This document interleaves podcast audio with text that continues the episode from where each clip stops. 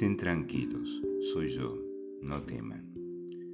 Queridos hermanos en el Señor, con estas palabras Jesús transmitía paz al corazón de sus discípulos, que se encontraban alterados y con miedo porque, en medio de la noche, navegando con viento en contra, ven una figura extraña que se acerca a ellos y pensaban que era un fantasma. Por eso, estas palabras son verdaderamente consoladoras.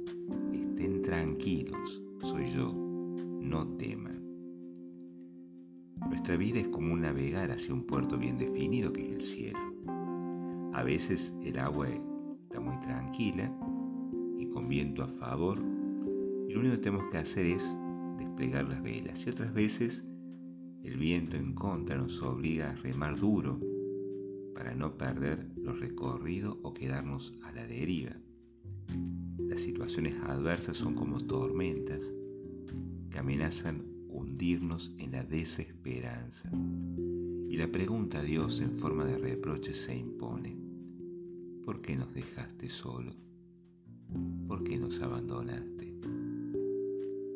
Esa habría sido la sensación de los discípulos se encontraban navegando en medio de la noche con viento en contra. Volviendo al comienzo del Evangelio, vemos que Jesús obliga a los discípulos a subir a la barca y llegar a la otra orilla mientras despedía a la multitud. Después sube solo a una montaña para dialogar con su Padre.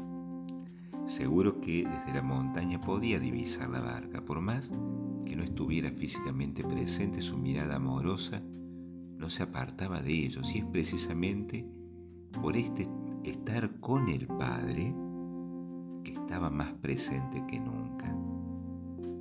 Esa presencia se hacía en oración que el Hijo dirigía a su Padre, es decir, aquellos discípulos que navegaban contra el viento para llegar al lugar que Jesús les había indicado, estaban presentes en oración de intercesión de Cristo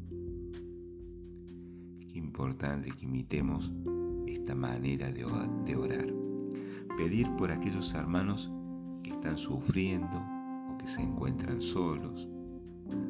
Es presentarlos al Señor.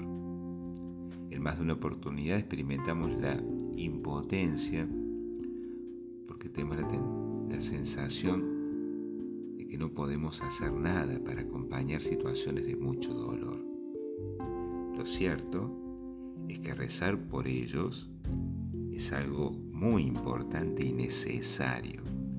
Los ponemos en la presencia de Dios. Y quizás en este sentido uno de los desafíos es rezar por aquellos que nos hicieron daños. Ellos también, ellos también deben ser llevados a la presencia del Señor con nuestra oración de intercesión y pedir que Dios haga su voluntad en ellos. Y lo podemos hacer con esta oración. Señor, haz tu voluntad y mencionamos a la persona. Y le repetimos varias veces, como un tipo ejaculatorio o como un rosario. Señor, haz tu voluntad en. Señor, haz tu voluntad en. Como dice un responsorio breve que rezamos recordando a los santos pastores, pero que también lo podemos aplicar para todos aquellos que practican la oración de intercesión, para todos nosotros, este, ese responsable dice, este es el que ama a sus hermanos, el que ora mucho por su pueblo. Una manera concreta de amar al prójimo es rezando por ellos, aún por los que nos hicieron daños, para que su corazón se convierta.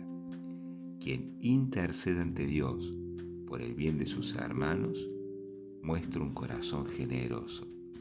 Es Dios quien nos ha invitado a buscarle a Él pedirle a Él, llamar. Y esto lo podemos hacer por nosotros y lo podemos hacer especialmente por nuestros hermanos. Porque siendo un padre bueno, está preocupado por sus hijos y quiere su felicidad. Dios no se resiste a las almas humildes que lo buscan con insistencia y con fe. Su corazón se deja conmover, compadecer y tocar por nuestras miserias y pobrezas y así toma nuestra mano y nos saca de la angustia en la que nos estamos hundiendo. La oración de intercesión nos acerca a Dios y a los hermanos. Y el Evangelio que hemos proclamado muestra muy claramente esta cercanía de Dios a nosotros. Jesús va caminando sobre el mar hacia ellos. Romano Guardini escribía que el Señor siempre está cerca porque se encuentra en la razón de nuestro ser. Sin embargo, debemos experimentar nuestra relación con Dios entre los polos de la lejanía y la cercanía. La cercanía nos fortifica, la lejanía nos pone a prueba. Los discípulos en la barca están tan cegados por el miedo, no los reconocen hasta que escuchan su voz y estas palabras que son un verdadero bálsamo para curar el miedo. Estén tranquilos, soy yo, no tema. Palabras que le sirvieron a Pedro para descubrir que con un solo mandato por parte del Maestro que vaya a él, lo haría sin dudar. Y al principio camina sobre el agua, decidido, pero los vientos son muy violentos y aparta su mirada de Cristo para concentrarse en la tormenta. Y allí su fe entra en crisis. Esta crisis lo hunde. Hasta que, desde su corazón lleno, lleno de miedo, atravesado por el miedo, pero también con cierta confianza, le grita, Señor, sálvame. Y Jesús, tendiendo la mano, lo sostiene. Muchas veces prestamos más atención a nuestras capacidades para superar las adversidades, nos olvidamos de Dios. Y cuando vemos que la tormenta es de dimensiones aterradoras,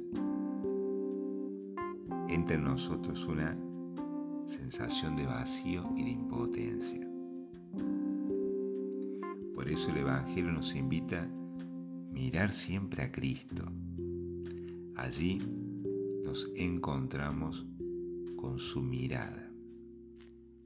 Una mirada de amor que no nos abandona.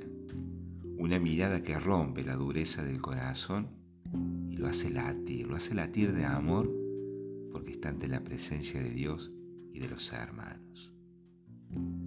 El Señor nos toma también a nosotros continuamente de la mano. Lo hace mediante la belleza de un domingo, mediante la liturgia solemne, en la oración, en el encuentro con las palabras de Dios, en múltiples situaciones de la vida.